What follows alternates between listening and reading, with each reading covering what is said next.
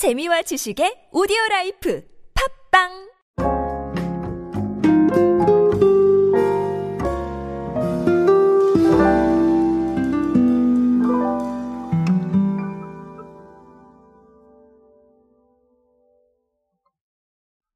고객들에게 상품을 선보이는 방법은 점점 다변화가 되고 있습니다.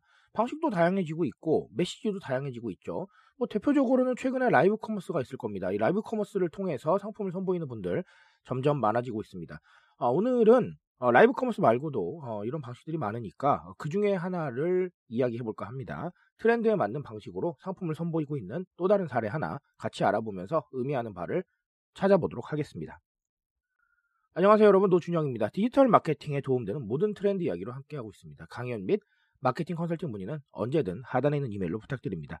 자 오늘 이야기는 한섬의 이야기입니다. 한섬의 아, 마케팅은 뭐 네 정말 훌륭한 부분으로 많이 주목받고 있죠. 최근에도 마찬가지입니다. 최근에 자사 유튜브 채널에 웹드라마 바이트 시스터즈라는 네, 이 웹드라마를 선보이고 있는데 누적 조회수가 굉장히 잘 나오고 있어요. 사실 더 중요한 건 이게 어떻게 연결되고 있나. 자, 이게 중요할 텐데 웹드라마 방영 이후에 한섬의 온라인 쇼핑몰 더 한섬닷컴의 매출 신장률이 거의 두 배로 뛰었다고 합니다. 그래서 어, 이걸 보고 앞으로 웹 예능, 뭐 패션 관련 웹 다큐, 자 이런 것도 제작을 검토 중에 있다고 합니다. 굉장히 좋은 성과가 나온 거예요. 왜냐하면 자 방금도 말씀드렸지만 조회수도 좋고 매출도 올랐어요. 뭐 이거는 아주 마케팅이 잘 됐다라고 볼 수밖에 없는 부분이죠.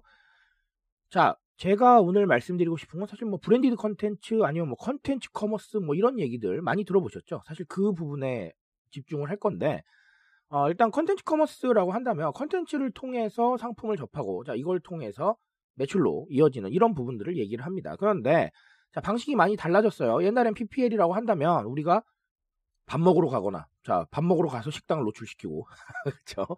아니면 회의하는데 옆에 놓고 자 이런 것들이 PPL이라고 생각을 했는데 자 지금은 아예 컨텐츠 자체를 해당 어떤 상품을 홍보할 수 있는 아, 그런 어떤 통로로 만들어서 정말 정교하게 노출을 시키고 있단 말이죠. 자 어, 이런 걸 제가 말씀드릴 때 뒷광고라고 오해하시는 분들이 계세요. 자 그런 거 아닙니다. 왜냐하면 이거 웹드라마는 당연히 branding을 위해서 만든 branded 컨텐츠이기 때문에 정말 완벽하게 자사 제품을 홍보할 수 있는 그런 방법들을 잘 알고 있어요. 즉 어디 가서 옷을 고르는 게 PPL이 아니라 아, 옷을 입고 나오고 그리고 자연스럽게 내러티브 구조 안에 들어가는 게 훨씬 더 광고 효과가 좋다는 걸 이미 알고 있는 겁니다. 무슨 말인지 아시겠죠? 자, 그래서 컨텐츠 commerce나 branded 컨텐츠가 뜨는 것이다. 이렇게 보시면 되겠는데 이걸 보면서 우리가 느껴야 될 건 사실은 내러티브 구조가 굉장히 중요하다라는 거를 우리가 좀 느껴야 될 것 같아요.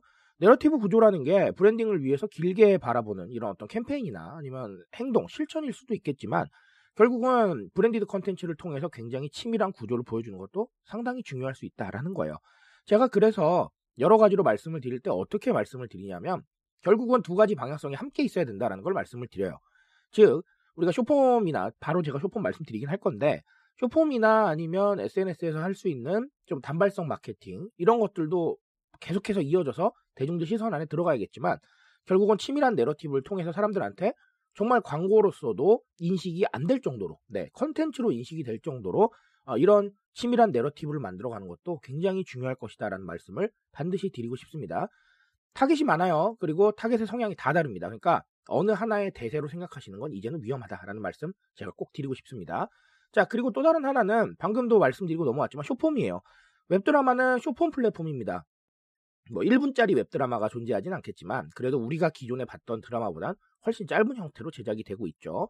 실제로 브랜드들이 웹드라마에 뛰어들어서 여러 가지 컨텐츠를 만들어냈습니다.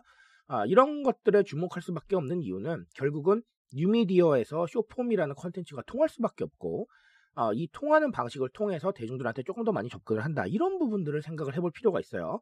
결국 이 쇼폼이란 단어는 SNS에서 혹은 뉴미디어에서 우리가 변화된 상황을 상징을 하는 겁니다. 모바일 환경에서 많이들 접속하기 때문에 너무 길게 보기는 사실 좀 어려운 측면이 있고요. 그리고 사람들하고 소통하면서 댓글을 달기도 짧은 영상이 훨씬 더 용이합니다. 이해가 빠르니까요. 자, 이런 부분들을 봤을 때 결국은 쇼폼은 너무 중요할 수밖에 없다라는 것이고 브랜드들이 이런 식으로 쇼폼에 접근하고 있다라는 거에 주목을 하셔야 될 것 같습니다.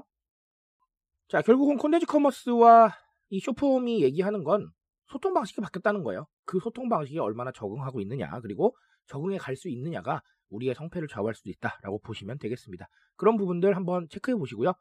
또 새로운 해답을 내려보시기 바라겠습니다. 오늘 제가 말씀드릴 수 있는 건 여기까지만 하도록 하겠습니다. 트렌드에 대한 이야기는 제가 책임집니다. 그 책임감에서 열심히 뛰고 있으니까요. 공감해 주신다면 언제나 뜨거운 지식으로 보답드리겠습니다. 오늘도 인싸 되세요, 여러분. 감사합니다.